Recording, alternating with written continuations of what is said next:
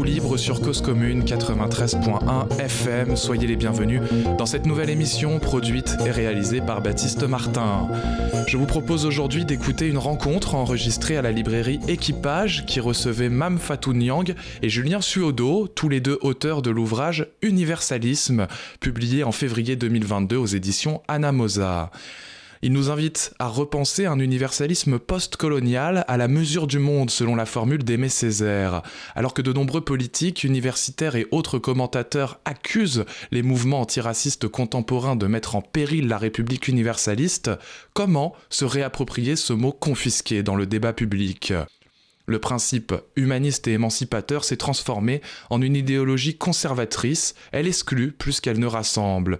Les interrogations collectives sur le passé esclavagiste de la France et l'héritage colonial de la République sont pourtant une aspiration à former un nous universel, sans inégalité sociale ou raciale. Le chemin passe par un retour sur notre histoire. Mam Fatou Nyang et Julien Suodo esquissent un universalisme vivant, nourri de la mosaïque d'expériences qui font la France d'aujourd'hui, il nous l'explique lors de cette rencontre qui a été enregistrée le 11 mars dernier. Bonne écoute sur Cause Commune. Cause Commune, la voix des communs. Nous sommes réunis ce soir autour d'un ouvrage qui s'appelle Universalisme. C'est Julien Suodo et Mamé Fatou Nyang. Mam. Mam. Mam. Il n'y a pas d'accent. Pourquoi Mamé? Je me pose la question, ça fait. Voilà. Euh... Mam, Mam Fatou Nyang. Voilà, Nyang. voilà, ouais, je suis. Euh... Et on t'appelle euh, plutôt Mam ou. Nani. Nani, ok. Bon, c'est plus simple. Voilà. voilà, autour de, de, cet ouvrage de, de l'universalisme. Alors, euh, bon, pour euh, tous ceux qui sont déjà devenus, vous connaissez un peu, peu, à peu près comment ça se passe. Ça se passe en trois mouvements. La première introduction euh, qui dure à peu près 3h30 que je vais faire ce soir. Si vous êtes encore là après, bah, bah donc on pourra, on va surtout dialoguer. donc je vais essayer d'être très très très bref sur l'introduction, c'est-à-dire pour donner le plus rapidement possible la parole à nos invités et qu'on est très heureux d'accueillir ce soir. Et j'ai dit recueillir. Recueillir, oh, c'est beau, ça, me va, ça me va, ça me Je commence très fort, c'est très bien. Euh, donc l'universalisme et, euh, et peut-être aussi parce qu'il y a un moment donné, il y a une notion euh, d'universalisme post-colonial. Donc c'est un prisme très particulier. Et peut-être aussi, et donc cette question, je, je, je, crois que les, la question, questions que je vais poser est plutôt dialoguer dans un premier temps très, euh, qu'on va on va commencer d'abord par un dialogue euh, comme ça, on va un peu présenter l'ouvrage. Après, vous aurez bien sûr la parole et pouvons, pourrons tous dialoguer ensemble. Il ne s'agit pas que moi que je garde la parole. Et dans un troisième temps, c'est ça que je voulais quand même vous dire, on termine autour d'un verre et là, il y a une rencontre plus ou moins informelle et c'est là que vous vous précipitez tous pour acheter le livre parce que c'était tellement formidable. Ouais, c'est aussi, je suis là pour ça aussi, j'ai oublié de dire. Ouais, si, je suis, là pour vous vendre aussi des livres. Et euh, les auteurs seront très heureux, bien sûr, de vous les dédicacer à ce moment-là. Euh, donc, euh, effectivement, lisant le livre, effectivement, je, pense qu'il est important de savoir de quoi on va parler. Et moi, je, ma première question, euh, que, ma question en tous les cas euh, que j'aurais, c'est est-ce que vous pouvez nous définir comment vous entendez universalisme, peut-être l'un et l'autre ou, euh, ensemble, je ne sais pas comment vous allez procéder, et vous commencez quand vous voulez. Bah, merci pour euh, l'invitation et puis merci à vous autres euh, d'être d'être venus. Alors pour euh, on, a voulu une écriture à quatre mains. Pensez-le nous. Et euh, l'universalisme, c'est euh, l'humain pour nous. Alors l'universalisme, c'est je, c'est tu, c'est je dans nous. Et essayer de, penser une, communauté qui soit à la fois euh, soluble dans les grands euh, dans les grands développements ou les grandes projections qu'on peut avoir dans l'État-nation, la République, etc. Et quelque chose qui soit aussi euh, qui, qui, respecte l'individu, qui respecte la personnalité, qui respecte les désirs, qui respecte les changements, qui respecte les évolutions. Et donc, comment penser voilà, l'équilibre entre la nécessité d'un ordre dont on a besoin pour faire société, mais un ordre qui reconnaisse aussi à l'individu une possibilité de croissance, une possibilité de changement.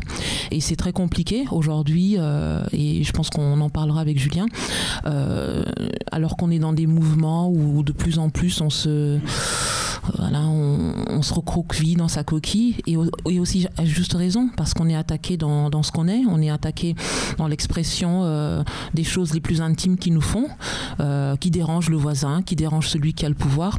Donc voilà, nous on a essayé de, concilier ces, ces, mouvements qui, euh, qui, peuvent, qui peuvent apparaître très en opposition mais qui en fait vont de soi, vont, se, marient bien.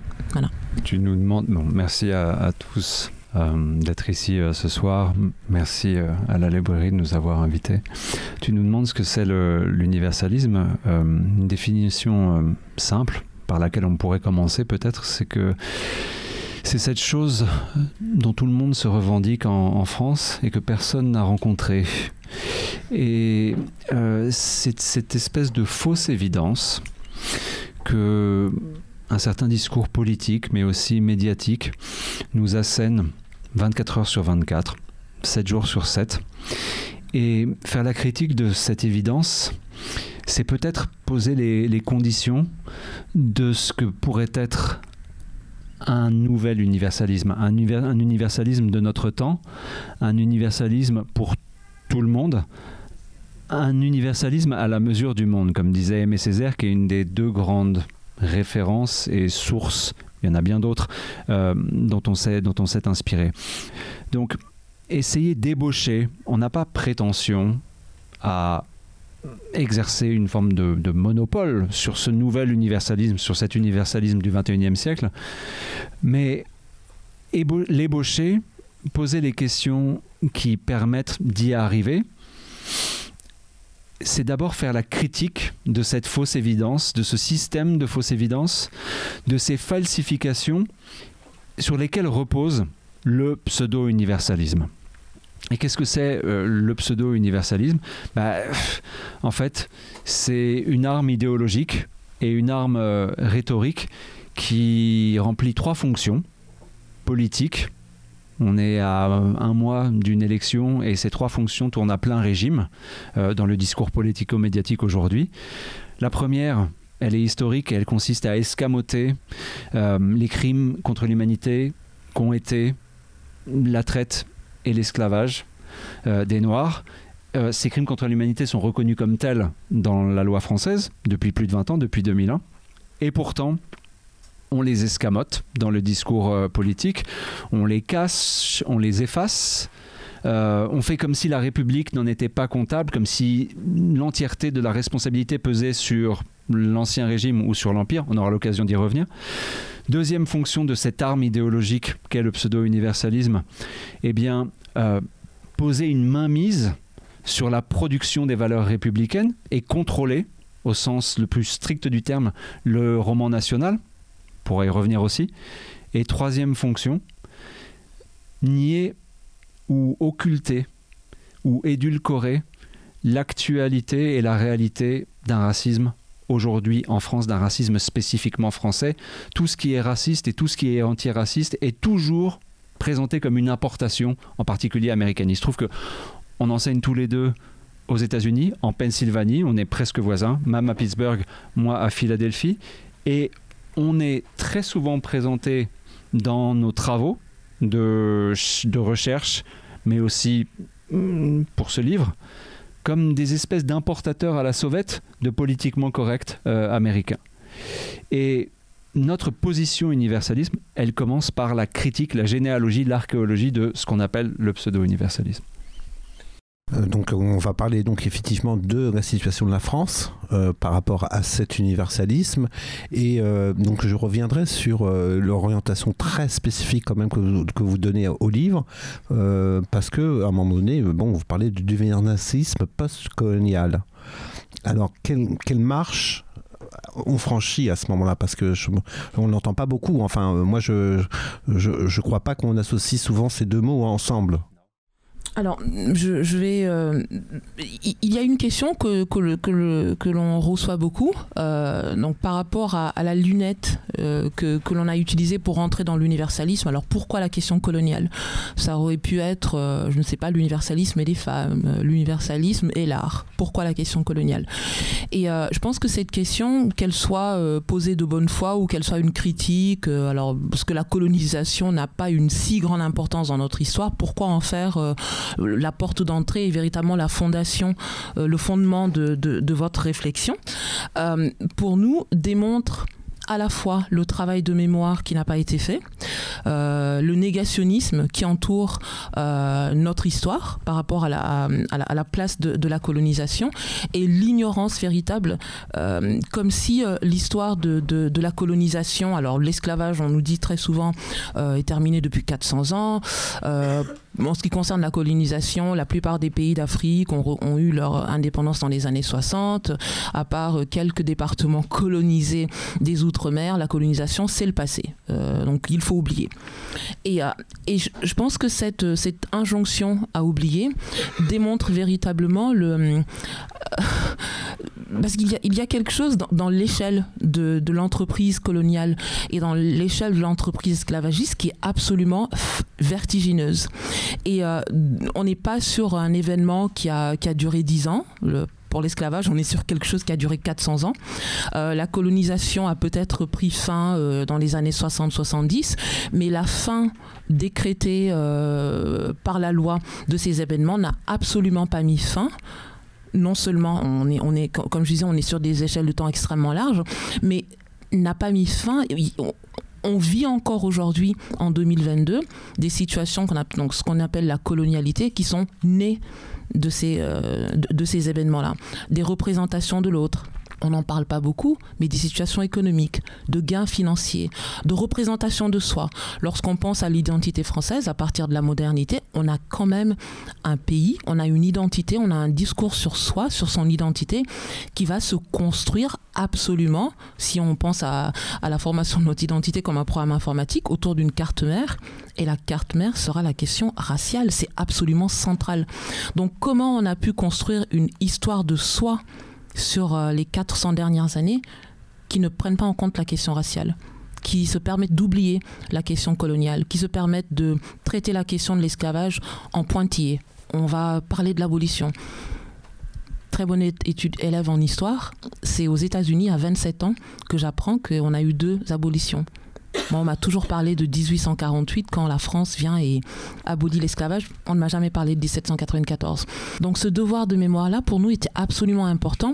Et, prendre donc la question coloniale, et je vais, je vais passer la, la parole à Julien, prendre la question coloniale dans son ampleur, dans la vasteté de cette entreprise et le fait que ses ramifications sont encore vivantes dans notre société aujourd'hui, dans l'art, dans notre culture, dans nos finances, dans la manière dont on se pense et dont on pense qui est français et voir comment est-ce que cette chose-là, aussi énorme a pu être cachée derrière un paravent pour nous constituer absolument le meilleur exemple pour montrer comment on est passé d'une volonté d'universalisme à l'imposition d'un pseudo-universalisme et à partir de là comment on peut penser et tendre vers un véritable universalisme à la mesure du monde. Oui, tu parles d'injonction à, à oublier, comme s'il y avait une forme de prescription en fait. Bah non, justement, ce qui caractérise en droit le crime contre l'humanité, c'est qu'il est imprescriptible. Et en fait, une des, intentions, une de nos intentions en écrivant ce livre, un des objets de, notre essai, c'est de mettre euh, la, République face à ses responsabilités euh, historiques. Trop souvent, on considère, dans le discours républicain dominant, que l'esclavage et la traite, que le fait colonial, que la perpétuation euh, de la colonialité à travers différents âges de l'histoire de France, c'est la responsabilité de, comme je l'ai dit tout à l'heure, l'Ancien Régime ou de l'Empire.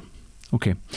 Mais que fait euh, la République, la Troisième République, euh, en Afrique du Nord, sinon perpétuer ces, systèmes de, domination Que fait la Quatrième République à, Madagascar, en Indochine, sinon écraser des, populations colonisés pour préserver ces systèmes de domination? Que fait notre cinquième République?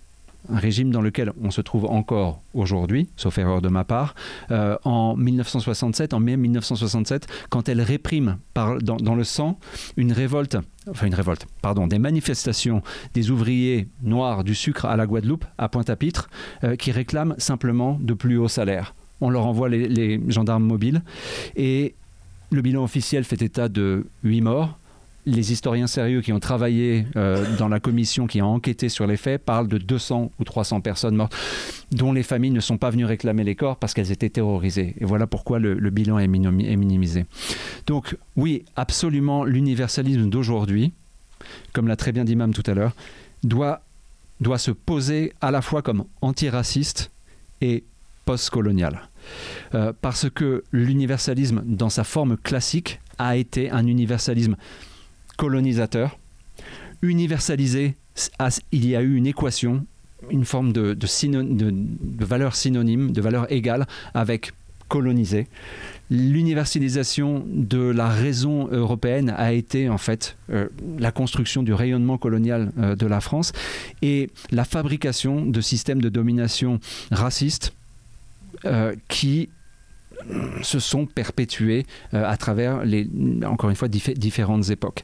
Et donc, pour rénover cet universalisme, puisque l'idée n'est pas de le mettre à la poubelle, l'idée est de le repenser pour notre temps, il est absolument indispensable de le redéfinir, non pas comme un concept, non pas comme un cadre, non pas comme un paradigme, mais comme un langage, une approche, une disposition, une façon de regarder le monde qui soit à la fois antiraciste et postcolonial.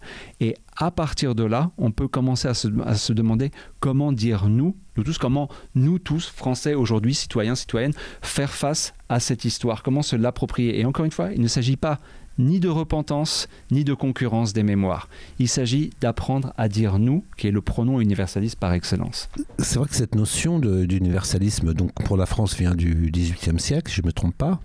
Et euh, et donc, euh, il apparaît bon, quand, quand, même insisté énormément, et enfin, je pense que euh, la tonalité de l'ouvrage donc, est quand même euh, très centrée sur le postcolonialisme et tout ce rapport que nous pouvons entretenir avec notre histoire et comment nous pouvons aujourd'hui, j'irais presque la question qui pourrait être pourquoi, pourquoi se rattacher à, ce, concept d'universalisme? On pourrait très bien dénoncer euh, le colonialisme euh, sans, et toute notre histoire, sans forcément se rattacher à ce concept-là.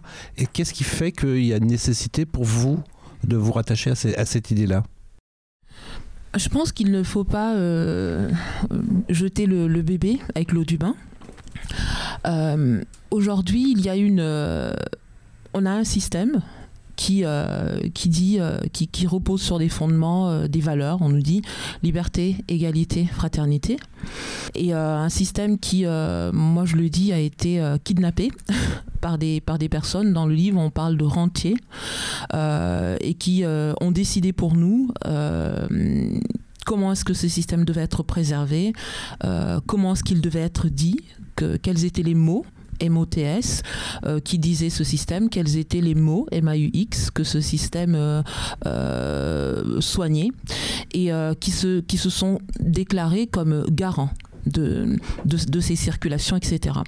Et aujourd'hui, il se trouve, euh, et quand je dis aujourd'hui, je parle de 2022, mais je peux aussi parler de, de 1789, quand, euh, quand, quand ces, euh, ces, grandes déclarations font de nous une république, et qu'on parle de liberté, alors que des personnes qui me ressemblent sont sous les fers, sont esclavisées. je peux parler de, d'autres moments de notre histoire où on parle d'égalité, mais que les, les, femmes ne peuvent pas voter, ou être propriétaires de leur propre de de biens qu'elles ont pu hériter.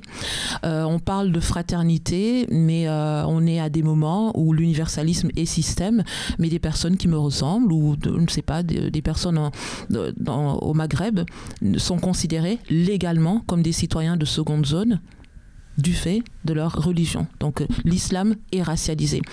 Donc tout au long de notre histoire, ce système qu'on nous, voilà, cette, cette, cette valeur, qu'on nous a vendu comme quelque chose qui était réalisé dès sa naissance, dès cette inception, dès son inception, a eu des failles. Et il a fallu qu'à des moments de notre histoire, des personnes qui, qui étaient soit euh, touchées par ces failles, euh, soit qui étaient touchées par le fait que ces failles touchent, euh, de, leurs concitoyens, se sont saisies de ces, de ces crevasses, de ces et ont décidé de les, de les combler.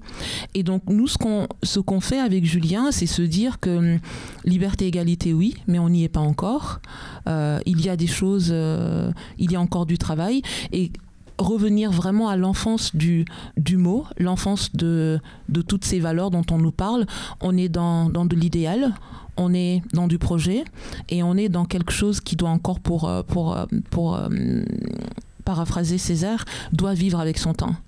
Et c'est aussi la logique dans laquelle on s'est, on s'est inscrit pour l'écriture de ce livre et aussi la logique qui préside à cette collection. Et c'est pour ça qu'on est, on est très très heureux et très fiers d'avoir pensé le mot, d'avoir repensé le mot et le, concept euh, pour la collection Le mot est faible euh, chez Anamosa, dont la raison d'être, euh, la, philosophie est réellement de prendre, de regarder, d'isoler des mots qui ont été recouverts par des formes de cristallisation dans le débat public, confisqués, euh, pris en otage, kidnappés, comme tu disais tout à l'heure. Alors, euh, il y a le mot race, il y a le mot école, euh, il y a le mot mérite, il y a le mot journalisme.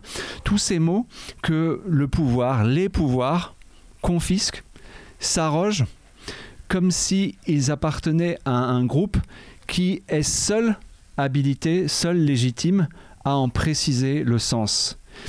Pourquoi ne, pas penser postcolonial indépendamment de l'universalisme, parce qu'on ne peut pas abandonner l'universalisme à ses confiscateurs et à ses modes de confiscation. Euh, l'universalisme, je l'ai dit tout à l'heure, est devenu une arme rhétorique et une arme idéologique. Si on abandonne cette arme à ceux qui l'ont fabriquée, alors c'est, n'est pas ceux qui l'ont fabriqué, mais ceux qui l'utilisent comme tel euh, aujourd'hui, c'est une forme de, retraite dans le, dans le débat public. Et il est extrêmement important de dire non, vous n'avez pas le monopole non seulement de ces valeurs, nous pensons que l'universalisme n'est pas une valeur, mais plutôt, encore une fois, un langage, une disposition, une façon d'être au monde. Euh, mais il est hors de question d'abandonner ces mots. Et ça n'est pas pour les reprendre à notre compte nous-mêmes et à essayer de nous les approprier, mais au contraire de les ouvrir à un maximum de perspectives et d'inviter les gens autour de nous, nos lecteurs, euh, à en redéfinir euh, le sens, à le, repenser. Parce qu'en fait, qu'est-ce qu'il y a derrière l'universalisme? Derrière la confiscation par euh, la confiscation politique ou médiatique du terme. Mais en fait, c'est la République. Et, derrière le monopole sur l'idée d'universalisme, il y a en réalité la confiscation de la République comme cadre euh, légal, comme cadre normatif et comme, et comme cadre politique. C'est la meilleure manière pour nous, cette confiscation, ce monopole, d'en finir avec la République et d'arriver à quelque chose qui sera un État post-républicain de la France ou de la société française.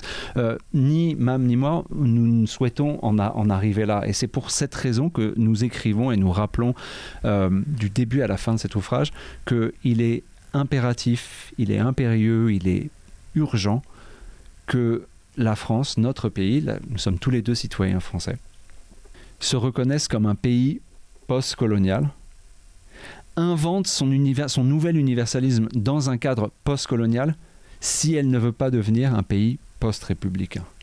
C'est vraiment cette dialectique euh, qui, qui s'exerce.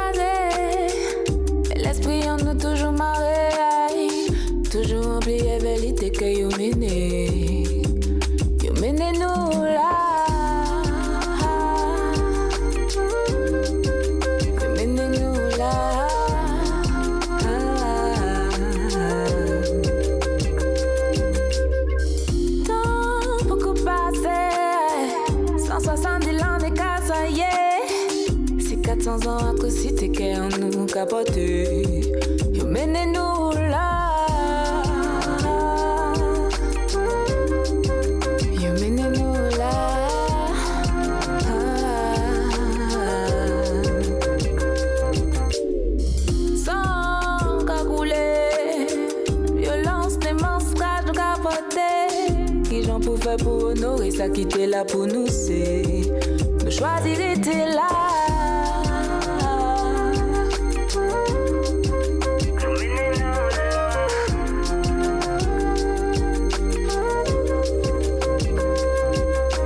Libérer l'esprit en nous, assumer en nous, réaliser première fois dans cette nègre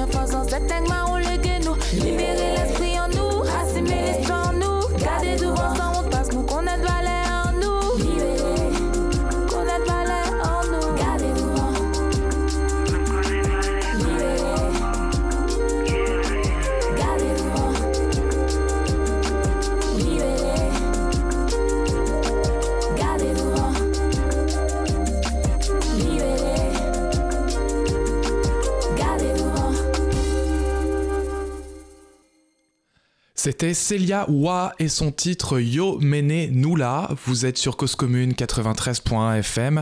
Vous écoutez une rencontre enregistrée à la librairie Équipage avec Mam Fatou Nyang et Julien Suodo, auteur du livre Universalisme, publié aux éditions Anamosa. Donc on, a- on l'entend là un peu avec euh, ce que venez de vous dire. C'est euh, essentiellement donc euh, un rapport de, de cette très politique finalement. C'est vous poser la question de la démocratie. Ben, absolument, et, revenir, comme, comme, comme Julien le dit, à, l'enfance des mots, le, pouvoir du peuple. Mais un élément qui était, aussi important pour nous, c'était euh, redéfinir justement, ou aider à définir, ou donner notre définition du, euh, peuple, du groupe. Euh, la voix, qui peut parler pour, le groupe, qui est vu comme, appartenant au groupe. Et, la manière dont, dont ces représentations-là ont historiquement défini la place des uns et des autres j'écris, nous écrivons en disant nous, mais ce nous, c'est alors c'est un peu le, le, jeu de piste pour le lecteur d'essayer de deviner euh, qui écrit quoi à, quel moment, mais ce nous, il est nécessairement, et c'est l'expérience qu'on a tentée, il est nécessairement irrigué aussi par des, par des expériences personnelles. Et l'expérience qu'on a dans ce pays euh, du fait de nos différences sociales, de notre différence de, de voilà de et, et lorsque je pense à, euh, à, ma relation avec ce pays qui est le mien, à la manière dont euh, ce peuple se pense, à la manière dont la francité se pense, il y a une question qui est extrêmement importante, qui est la question de, de, l'origine. D'où viens-tu? Et euh, cette question qui qui fait écho justement aux représentations historiques que nous avons de nous-mêmes et représentations historiques dans laquelle la question, bah, la question tabou, je pense qu'on en viendra peut-être, euh, la question tabou, euh, alors on, le sait, il y a la curiosité qu'on peut avoir euh, lorsqu'on rencontre l'autre, de vouloir savoir, voilà, est-ce que tu es du 15e, du, du 12e, est-ce que tu es voilà, de Poitou-Charentes, mais on le sait, cette question de d'où viens-tu lorsqu'elle est posée à une certaine partie de la population fait ressortir, il y a vraiment ce sous-texte de d'où vient ta différence, ta différence visible.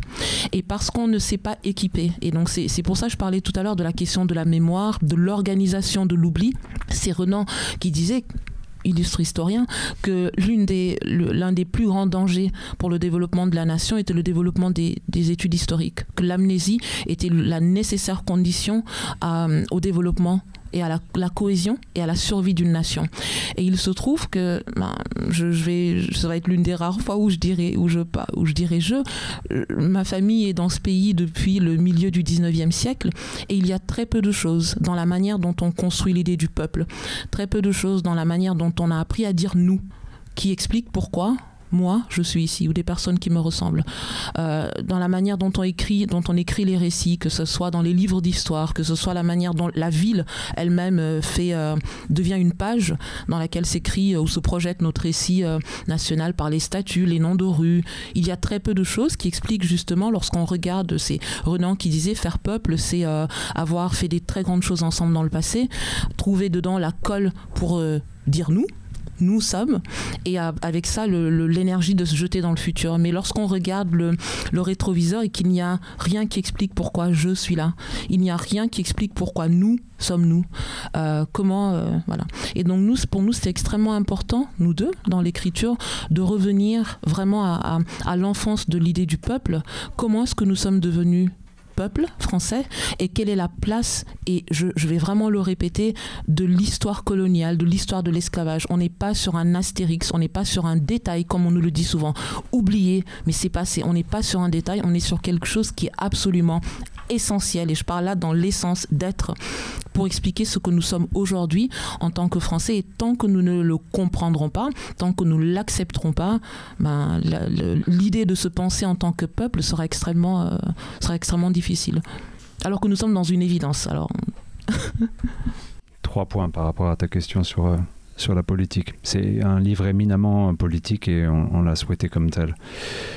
Euh, premier point, la citoyenneté. La citoyenneté, euh, c'est pas quelque chose qui s'exerce euh, tous les cinq ans. Euh, quand on va mettre son bulletin de vote dans l'urne ou alors aux élections municipales. Enfin, c'est quelque chose qui doit être une éthique de tous les jours, une éthique quotidienne. Et comment, comment être citoyen, comment réapprendre, parce qu'on a beaucoup désappris, comment, comment exercer cette citoyenneté qui nous donne des droits, mais qui, qui ouvre aussi des devoirs. Euh, le premier devoir, j'en rajoute pas, c'est celui de la connaissance historique, celui de devoir de mémoire euh, qui incombe aux, citoyens et que la République elle-même euh, ne, ne, remplit pas. Bien. Deuxième point, l'antagonisme factice construit par un mouvement idéologique qui se présente que sous le masque de la gauche républicaine, qui est l'opposition entre la République et la démocratie. D'où vient cette opposition? Qu'est-ce que c'est que cette opposition? Quelle est sa fonction? À quoi ça rime? Euh, La République, c'est la chose publique. La démocratie, c'est le pouvoir du peuple. d'où vient qu'il faudrait les opposer, au sens où Régis Debray, par exemple, nous explique que euh, la démocratie, c'est ce qui reste de la République quand on a éteint les Lumières. C'est une jolie phrase. Qu'est-ce qu'elle veut dire? Euh, quelles sont ses conséquences, ses répercussions en termes de philosophie politique?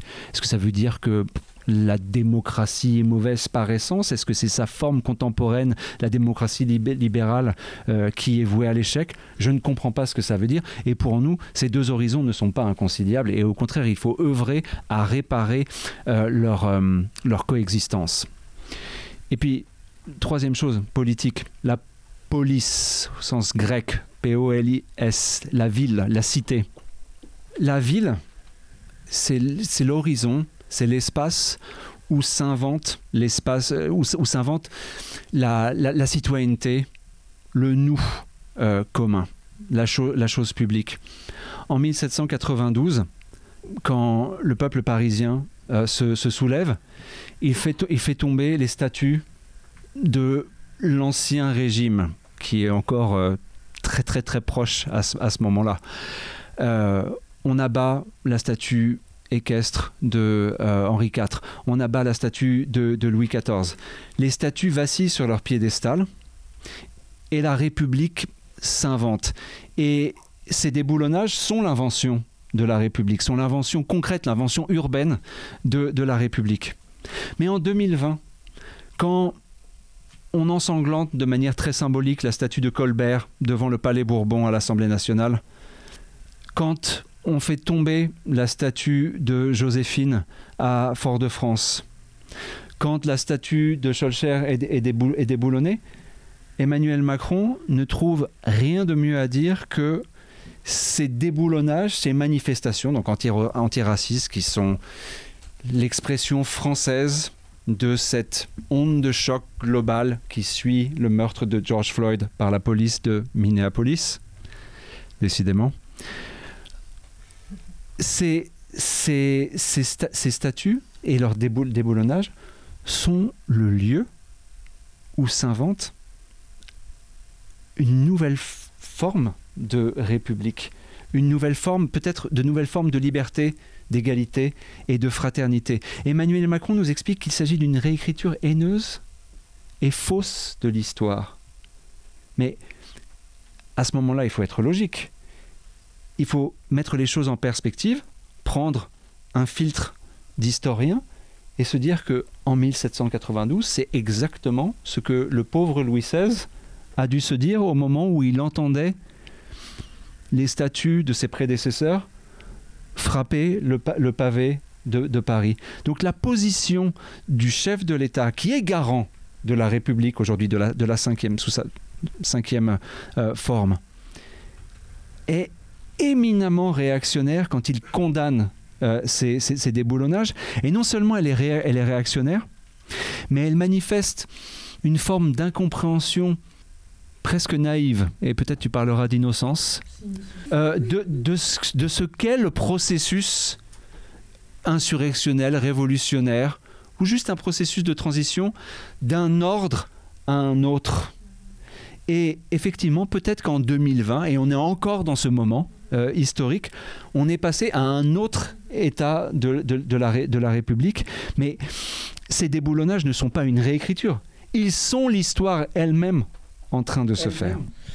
Bah, moi, je te, je, te rejoins sur un, jusqu'à un certain moment par rapport à, à, 2020 où euh, alors, on, constate, euh, on a toujours constaté une espèce de ce qu'on appelle le, barrage républicain. moi, je parle vraiment de, la position de, de, en tant que chercheur travaillant sur ces questions depuis tous les deux depuis une vingtaine d'années maintenant, qu'il y avait une espèce de barrage républicain par rapport à tout ce qui euh, concernait les questions euh, alors de, colonialisme, alors les travaux sur la race. Et ce barrage, il va lâcher en 2020. Et il va lâcher par rapport à l'attention que les pouvoirs publics l'État, au plus haut sommet, le, président de la République, va euh, porté à ces questions. Jusqu'en 2020, on est sur une espèce d'indifférence euh, très arrogante, euh, de, déni, d'indifférence. Et à partir de, l'été 2020, donc les, manifestations qui vont suivre la mort de George Floyd, l'État français, la société française est obligée elle se voit obligée de, de, se saisir du retour, le boomerang de la chose coloniale, euh, la question raciale que l'on a toujours euh, voulu effacer, que l'on n'a jamais voulu prendre en compte. Et euh, comme tu le dis, l'entrée va être, la porte d'entrée va être extrêmement intéressante parce que ça va être une espèce de cynisme total, de, alors enrobé dans, dans, dans ce que nous appelons les trois grâces du racisme à la française, c'est-à-dire l'innocence, l'ignorance et l'arrogance. Et donc là, avec le, le, gouvernement, va se retrouver au troisième stade qui est l'arrogance mêlée de beaucoup de cynisme. Lorsqu'on parle de ces trois étapes, c'est qui explique en fait l'espèce de d'approche euh, euh, que nous avons, que nous avons eu historiquement nos institutions par rapport à ce passé-là, au passé colonial, à la question raciale et à la manière dont ils informent notre identité nationale. Euh, Lorsqu'on parle de, de, de, de, notre histoire coloniale, de l'histoire de ces pays qui ont été colonisés, de l'Afrique à l'Asie, au Maghreb, dans l'océan Indien, on a l'impression non seulement, comme je le disais euh, tout à l'heure d'une histoire passée, de quelque chose qui s'est arrêté, donc on passe à autre chose, et surtout de quelque chose qui ne nous concerne pas. Comme si euh, cette histoire coloniale, comme si cette autre histoire, elle s'était déroulée comme ça dans un, un chemin parallèle à l'histoire de France qui, elle, est celle de Louis XIV, Henri IV, euh, je ne sais pas, le, les, les, guerres de Vendée, etc. Donc une, une, histoire extrêmement hexagonale et aussi, il faut le dire, n'ayons pas peur des mots, extra très blanche. Notre histoire, la grande histoire française.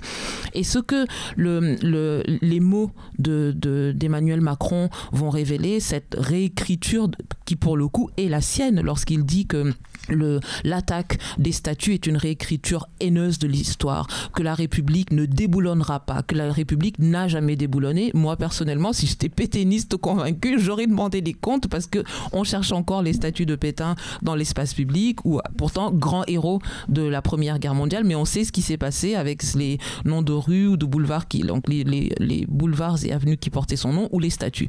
On a déboulonné. Et ce que cette, vision nous montre de qu'est-ce qui est considéré, qu'est-ce qui ne l'est pas, nous montre encore les angles morts.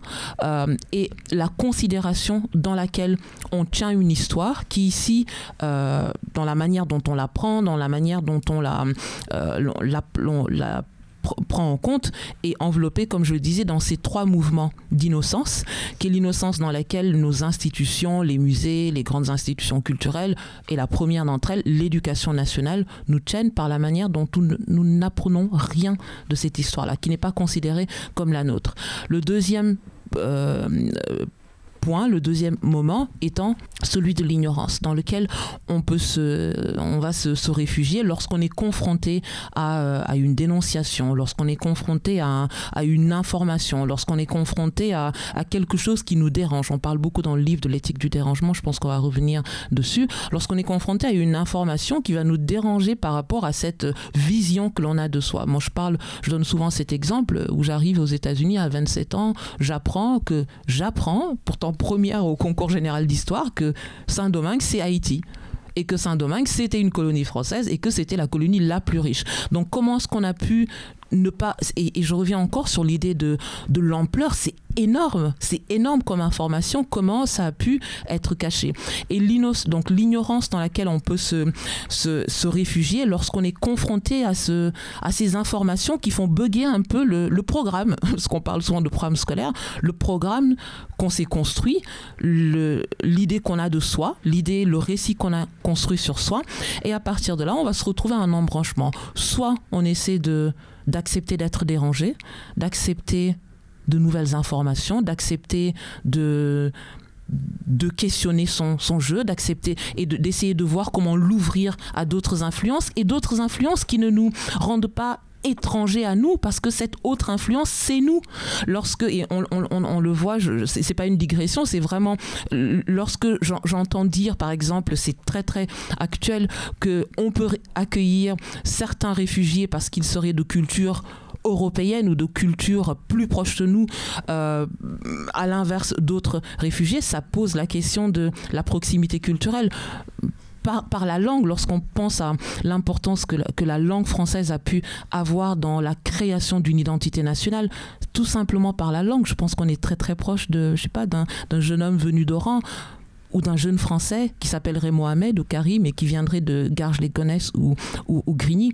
Et juste pour terminer sur ça, qu'est-ce qui se passe donc quand cette innocence est, euh, est, est questionnée et qu'on refuse de remettre en question son, ignorance, ben on arrive à la troisième étape qui est cette arrogance qui peut être aussi la nôtre, le refus d'humilité qui peut se transformer dans le cas de nos dirigeants en cynisme qui nous accuse, qui, arrive vraiment à nous, accuser, nous, de réécrire l'histoire, alors que tout ce que nous faisons dans ce livre, c'est de... Nous ne réécrivons pas, nous n'arrachons pas des pages. Il se trouve qu'à un moment, nous, on a un très beau récit qu'on nous a vendu à l'école, dans le programme, et on s'est rendu compte qu'en fait, dans ce livre, on passait de la page 3 à la page 10, qu'il y avait des pages collées. Donc, patiemment, on essaie de décoller ces pages-là.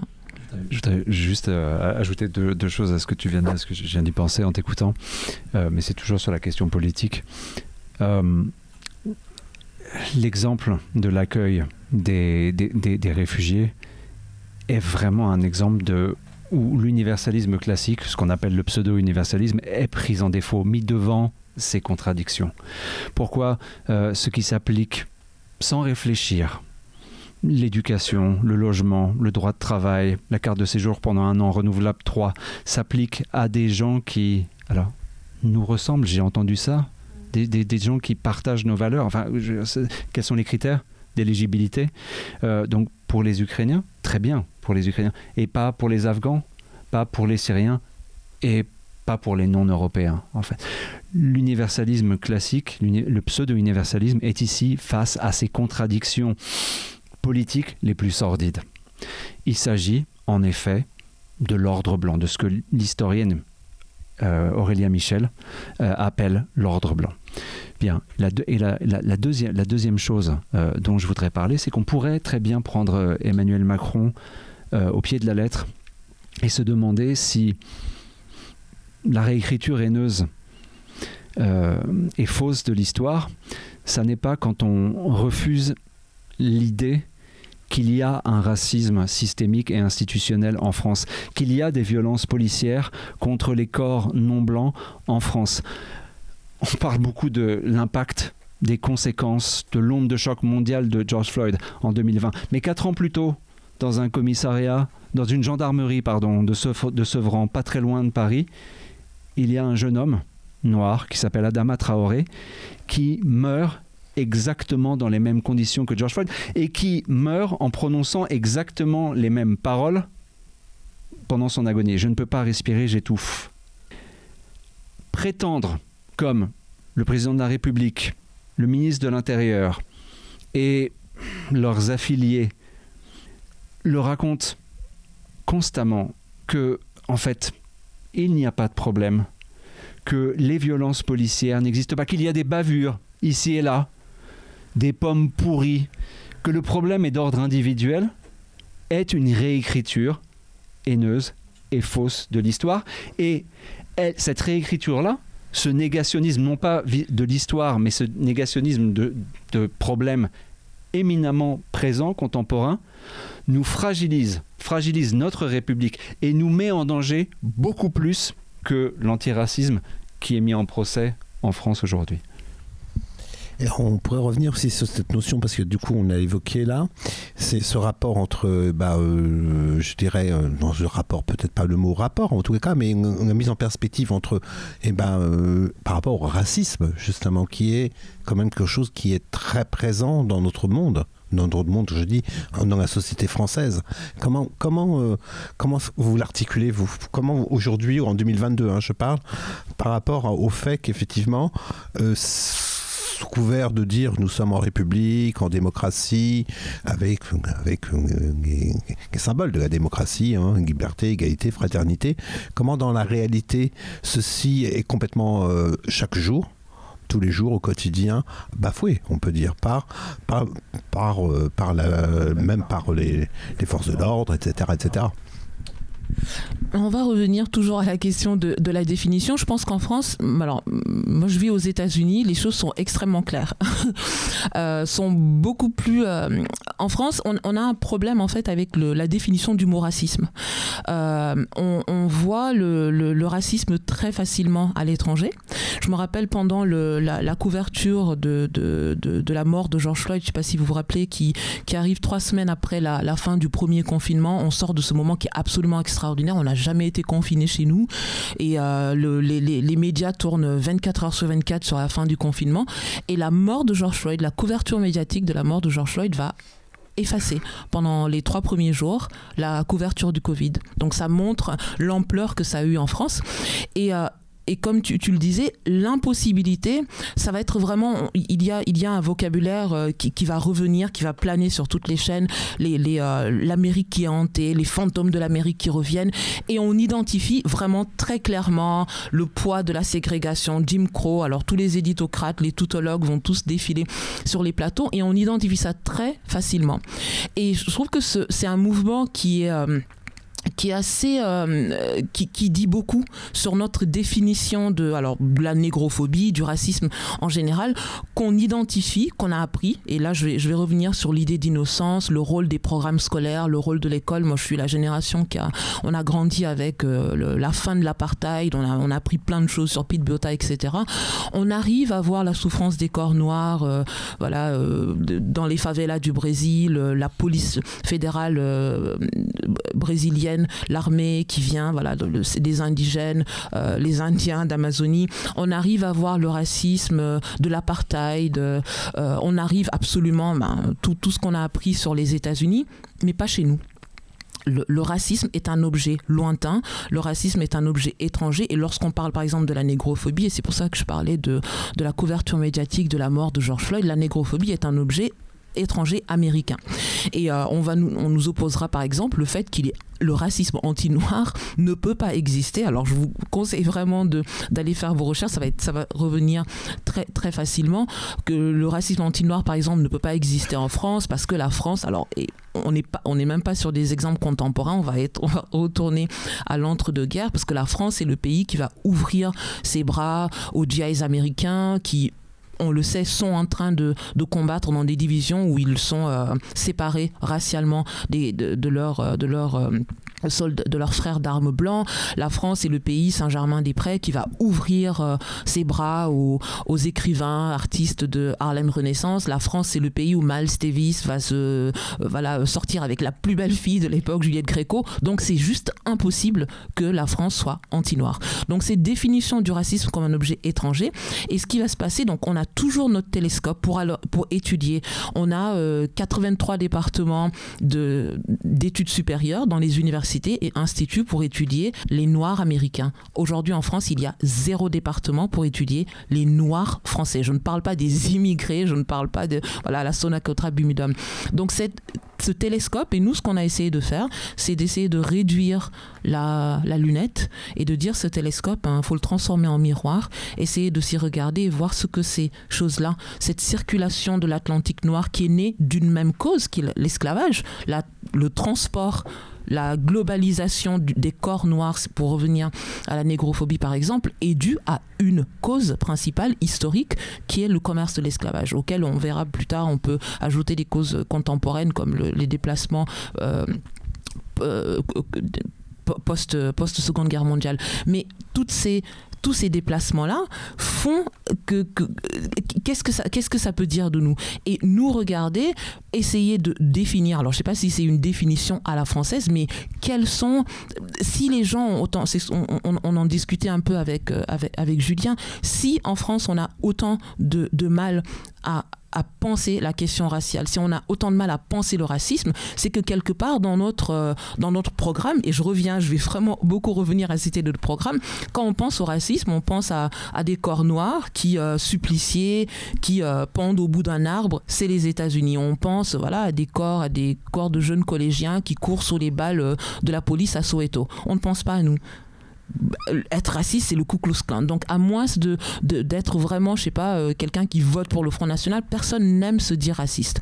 Et nous, ce qu'on propose dans le livre, c'est de dire, ben, on va changer d'auxiliaire. vous n'êtes pas raciste, vous avez du racisme et on va essayer de voir qu'est-ce qui dans notre histoire, qu'est-ce qui dans notre parcours, qu'est-ce qui dans le programme a mis en nous cette innocence-là. Mais il y a un moment où l'innocence, ben, il faut il faut l'enlever et passer au, et c'est là où les choses bloquent un peu parce que on, s'y agrippe. C'est pas facile et puis ça dérange. Ça dérange. Euh, la France est un, pays qui hum, adore euh, se fabriquer des, épouvantails. Et euh, moi, j'ai pas d'affection particulière pour Donald Trump, parce que je l'ai eu pendant quatre ans à longueur de journée dans mes oreilles, dans mes yeux, et c'était devenu vraiment très très intrusif et très violent pour bah, juste ma santé mentale, quoi, d'avoir ce, ce, type qui éructait euh, tous les jours et qui était omniprésent dans, dans nos vies. Enfin, il, habitait dans nos maisons. Euh, et pourtant, Donald Trump n'est pas qu'un monstre américain. Donald Trump est un avatar de cet ordre blanc dont je parlais tout à l'heure. Et cet ordre blanc, comme Mam l'a très bien expliqué, il a des formes, il connaît des formes américaines, il connaît des formes brésiliennes, il connaît des formes sud-africaines, il connaît aussi des formes françaises et européennes.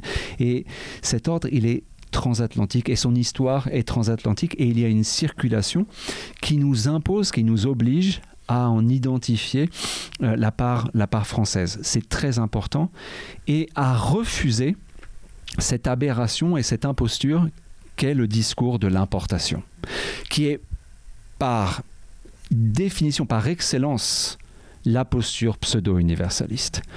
Combien de fois avons-nous été accusés d'importer une vision ou une histoire qui ne sont pas françaises? Mais pourquoi vous agitez ces spectres euh, ces formes de division? Ça n'est pas notre histoire. Ça n'est pas, ça, ça, ça n'est pas nous. Ça ne nous ressemble pas. Et la théorie de l'importation, elle est totalement aberrante, puisque James Baldwin, une autre grande référence qu'on utilise à côté de Aimé Césaire dans le livre, explique en français dans le texte dans les années 70, puisque il est l'un de ceux qui a trouvé, l'un de ces artistes afro-américains qui a trouvé refuge et qui a trouvé son épanouissement intellectuel et artistique en France. Dans les années 70, en français, il explique à l'ORTF que la théorie de la suprématie blanche n'est pas née là-bas, aux États-Unis, euh, pardon, aux Amériques et dans les Caraïbes, les États-Unis n'existaient pas encore, elle est née ici, dit-il, c'est-à-dire en Europe. Donc il n'y a pas d'importation qui tienne. Il y a un retour à l'expéditeur, un effet boomerang, comme disait Mam euh, tout à l'heure. Et il est absolument vital, on parlait tout à l'heure de la ville postcoloniale, de concrétiser, d'ancrer, d'indigéniser cette histoire également dans nos imaginaires et dans nos espaces publics. Mam parlait de l'Afrique du Sud ou des États-Unis combien d'hôpitaux, d'écoles, de parcs, de maternités, de stations de métro portent les noms de Malcolm X, de Martin euh, Luther, King, de Rosa Parks ou de Nelson Mandela? Je ne tiens pas le compte, mais il y en a énormément. Et combien de figures de l'antiracisme français je ne parle pas de, je dis pas francophone à dessin, français, ont droit à une rue, une avenue, un nom. L'impasse Toussaint l'ouverture. Un excellent lapsus quand même. Un autre beau lapsus, c'est que Solitude sera prochainement la seule femme noire à avoir sa statue à Paris. Solitude. C'est presque, enfin, il y a presque une, une beauté, une spectacularité du déni dans ces, à, à travers ces lapsus. Donc, pour ancrer cette histoire et la reconnaître comme nôtre, parce que c'est la condition pour nous inventer un futur. C'est pas l'histoire pour l'histoire, c'est aussi pour rendre possible et vivable et habitable notre présent et soutenable notre futur. Il faut que cette histoire trouve des concrétisations matérielles dans la manière dont nous nommons nos espaces publics. Euh, donc on a, on fait un petit tour. Après, j'ouvre très très vite après la parole parce que je, vais faire circuler le micro. Mais euh, en, vous écoutant, on parle donc de, la société euh, française. On va parler de la société française avec ses modes de, fonctionnement, donc ce, colonialisme, et comment euh, finalement cela peut s'articuler par rapport à, la société qu'on pourrait décrire comme impériale, capitaliste, et comment, faire l'impasse sur ça, sur, sur ce mode de vie impérial qui est, dont le colonialisme est peut-être directement conséquent de cet impérialisme, de ce monde capitaliste et du monde aujourd'hui néolibéral alors c'est une excellente question et euh, en fait ça, pose, euh, euh, elle ouvre sur une, sur les racines d'une querelle qu'on, que l'on voit aujourd'hui dans, dans, la gauche ou dans ce qu'il en reste parce que je pense que on, on, on, la cherche. c'est le poison que, que constitue l'ouverture de ce dossier euh, euh, colonial, l'ouverture de ce dossier euh, racial, l'ouverture de ce dossier race, l'ouverture des dossiers banlieues, l'ouverture du dossier violence policière, qui sont toutes voilà, une nébuleuse qui, qui a comme, comme, comme centre la réouverture, le réexamen de notre histoire coloniale, de l'histoire de l'esclavage et l'importance, la centralité de ces événements-là dans la manière dont on se pense, la manière dont euh, dans l'évolution de la France. Et cette, cette question, la réouverture de ces questions-là, qui, qui prend euh, des formes diverses dans le monde universitaire, dans le monde de l'art, dans le monde militant, dans la rue, des actions dans la rue. Et, aujourd'hui, euh, comme je le disais, à la base d'une un, espèce de schisme, de critique, de dénonciation d'une certaine gauche ou même de personnes qui ne sont pas politisées, euh, je peux penser à, des divisions dans des familles, euh, par rapport à la division entre la question de la classe et la question de la race. Et, de se dire qu'aujourd'hui, voilà, euh, historiquement, quand on est de gauche, on doit s'associer contre le capital, l'ennemi le, c'est le capital, l'ennemi aujourd'hui c'est le néolibéralisme, et que donc notre, les forces vives doivent se, se, se coaguler contre cet ennemi euh, principal là et que tout le reste euh, ben, sera réglé lorsque nous aurons les, lendemains qui chantent. Et je trouve cette vision de, l'histoire triste. Et euh, j'emploie le mot triste à dessein parce que aujourd'hui nous avons tous les deux des personnes qui ont été qui ont pu être très importantes très importante dans, dans, notre parcours académique, dans notre parcours intellectuel. Alors on citera pas de nom, mais je pense que tout le monde sait de qui, euh, qui, euh, qui, qui, qui, nous parle, euh, qui, de qui je parle.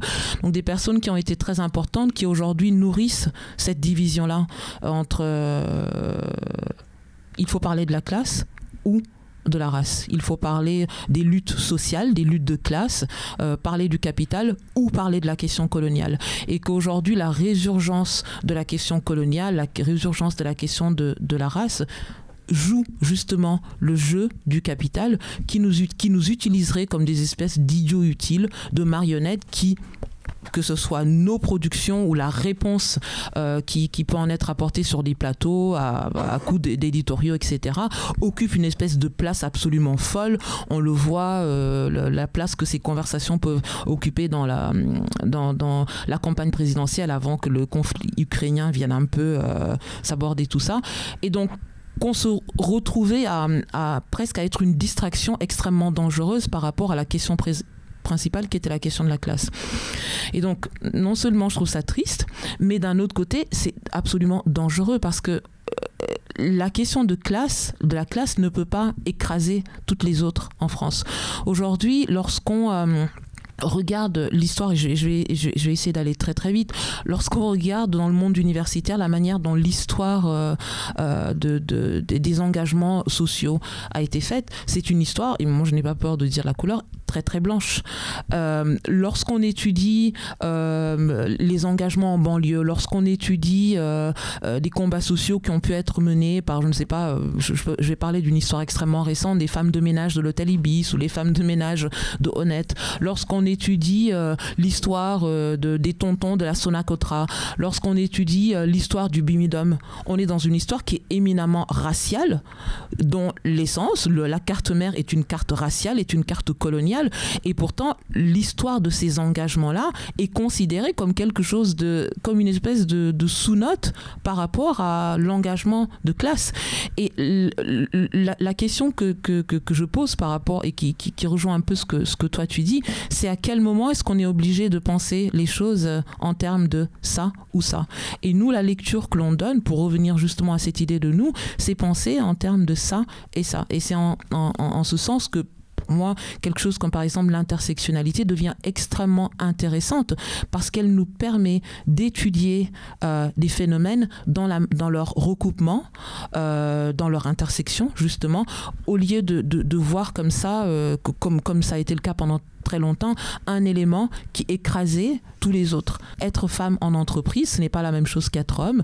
Être une femme voilée, ce n'est pas la même chose qu'être une femme. Euh, être une femme euh, noire, ce n'est pas la même chose qu'être une femme blanche, etc. Donc toutes ces choses doivent pouvoir être prises en compte dans leur finesse si on va avoir l'analyse la plus juste possible du moment dans lequel nous nous trouvons. Alors d'un mot, hein. euh, la matrice de l'ordre impérial, je reprends les mots que tu as utilisés, c'est la matrice, c'est, est contemporaine, et je dirais même consubstantielle, de l'avènement du capitalisme mondial, et consubstantiel et contemporain de la naissance de l'ordre blanc et de la question raciale. Euh, ce qui permet l'essor du capitalisme européen la modernité européenne, la modernité du, monde du monde atlantique nord, c'est la main-d'œuvre gratuite que les esclavisés permettent euh, les puissances européennes d'avoir. Voilà, je viens de faire un bel anglicisme de, grammaire. Bon, vous m'avez compris. Euh, et il n'y a pas, il n'y a pas d'essor du capitalisme européen et pas d'essor des grandes puissances impériales européennes sans cette main-d'œuvre gratuite, sans ce travail gratuit. Et je rajouterai une quatrième dimension à cette intersection, qui est celle de, du début de la destruction du, de l'environnement. La production, les modes de production, les systèmes de production qu'on met en place dans les Amériques, aux Amériques, euh, dans la Caraïbe, en Afrique à ce moment-là est le début de cet anthropocène dans lequel nous nous trouvons euh, aujourd'hui. Et il y a donc aussi une dimension écologique, climatique à l'avènement de ces, de ces ordres raciaux, racistes, euh, politiques, économiques et impérialistes. Dans ces conditions, comment réfuter le, bien fondé, la pertinence de l'approche intersectionnelle, sous prétexte qu'encore une fois, elle nous viendrait des États-Unis, de, de, campus euh, où le politiquement correct règne en maître, alors qu'il s'agit simplement de recouper, comme Mme l'a dit, de mettre en relation, de mettre en résonance des problèmes qui ont la même origine, la même matrice historique. Et surtout des problèmes qui sont les nôtres que nous n'importons pas.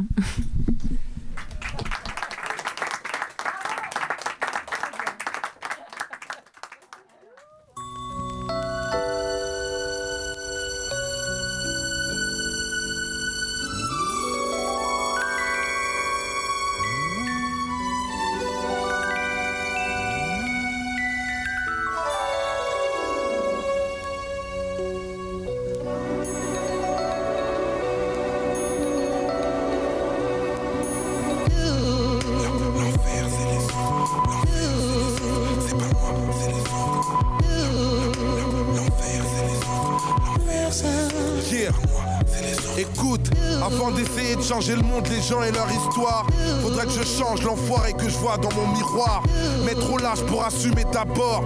Comme vous tous, je me nourris de préjugés trop rancuniers alors. J'en veux aux policiers qui prennent pour un bandit sage.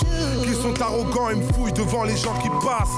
Fuck les experts, je ne serai jamais flic. Et si un jour j'étais un flic, je serais Dexter. J'en veux aux mecs de mon quartier sous alcool qui piquent dans le hall devant mes nièces qui reviennent de l'école. J'en veux aux profs qui voulaient m'orienter vers les ténèbres, qui m'ont fait lire des auteurs qui me traitaient de nègre.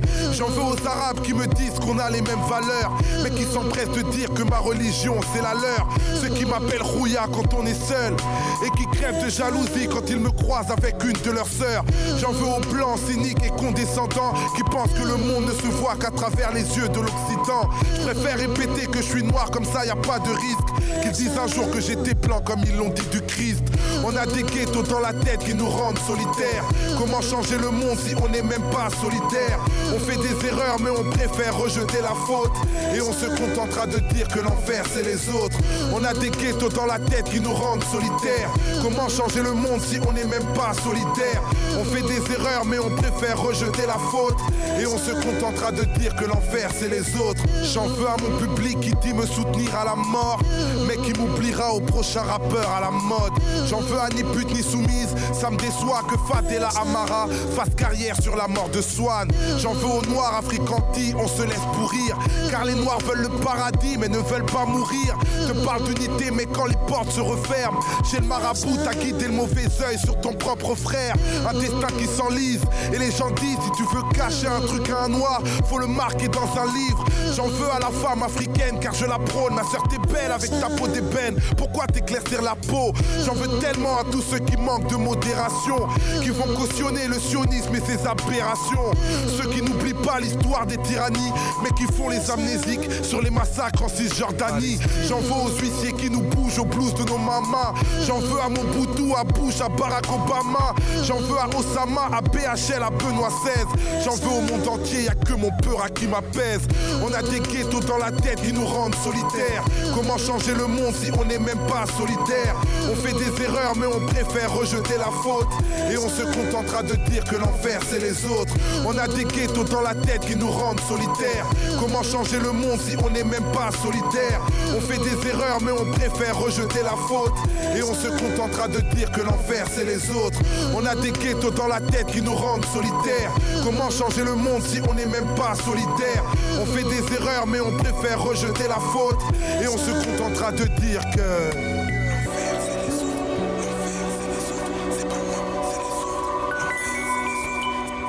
Quelle est votre définition de l'intolérance C'est le refus de reconnaître la liberté des autres, c'est-à-dire leur droit à exister différemment. C'est bien simple. C'est une maladie de la différence. On passe de l'indifférence à l'opposition, et puis après on passe à l'exclusion. En fait, je m'en veux à moi-même entre mes crises et mes caprices. Cache mon mal-être, dissimule mes cicatrices. Et je fais l'artiste derrière un masque. Car c'est facile de faire la morale quand on est planqué derrière un mic. Qu'est-ce que j'en sais du mal des autres en vérité? À force de vivre dans un clip, j'ai perdu le sens des réalités. Je m'en veux de faire partie des lâches de ce monde, de perdre mes repères, de ne pas être un père digne de ce nom. Et plus je monte, moi mes proches profitent de mon aide. Et puis j'ai honte vu que j'ai carrément zappé mon bled. L'homme est un loup pour l'homme et je suis un prédateur. Je prie seulement quand tout va mal, toujours un cran envers mon créateur. À tous les gens que j'ai jugés, condamnés trop vite. À tous mes sentiments grugés, à mes clichés trop vides. Le paradis, ça se mérite et j'accumule les fautes. Ma mauvaise foi me fera dire que l'enfer, c'est les autres. C'est les autres, hein. C'est les autres.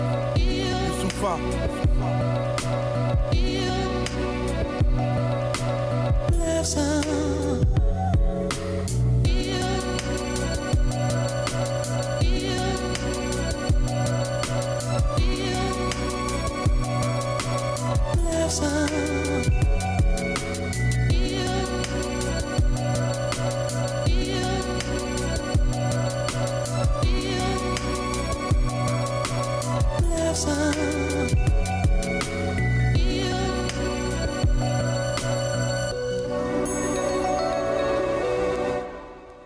c'était Youssoufa, L'Enfer, c'est les autres, pour conclure cette émission consacrée à l'ouvrage Universalisme écrit par Mam Fatou Niang et Julien Suodo. Ils l'ont présenté à la librairie Équipage que je remercie de me laisser enregistrer et diffuser quelques-unes de leurs rencontres.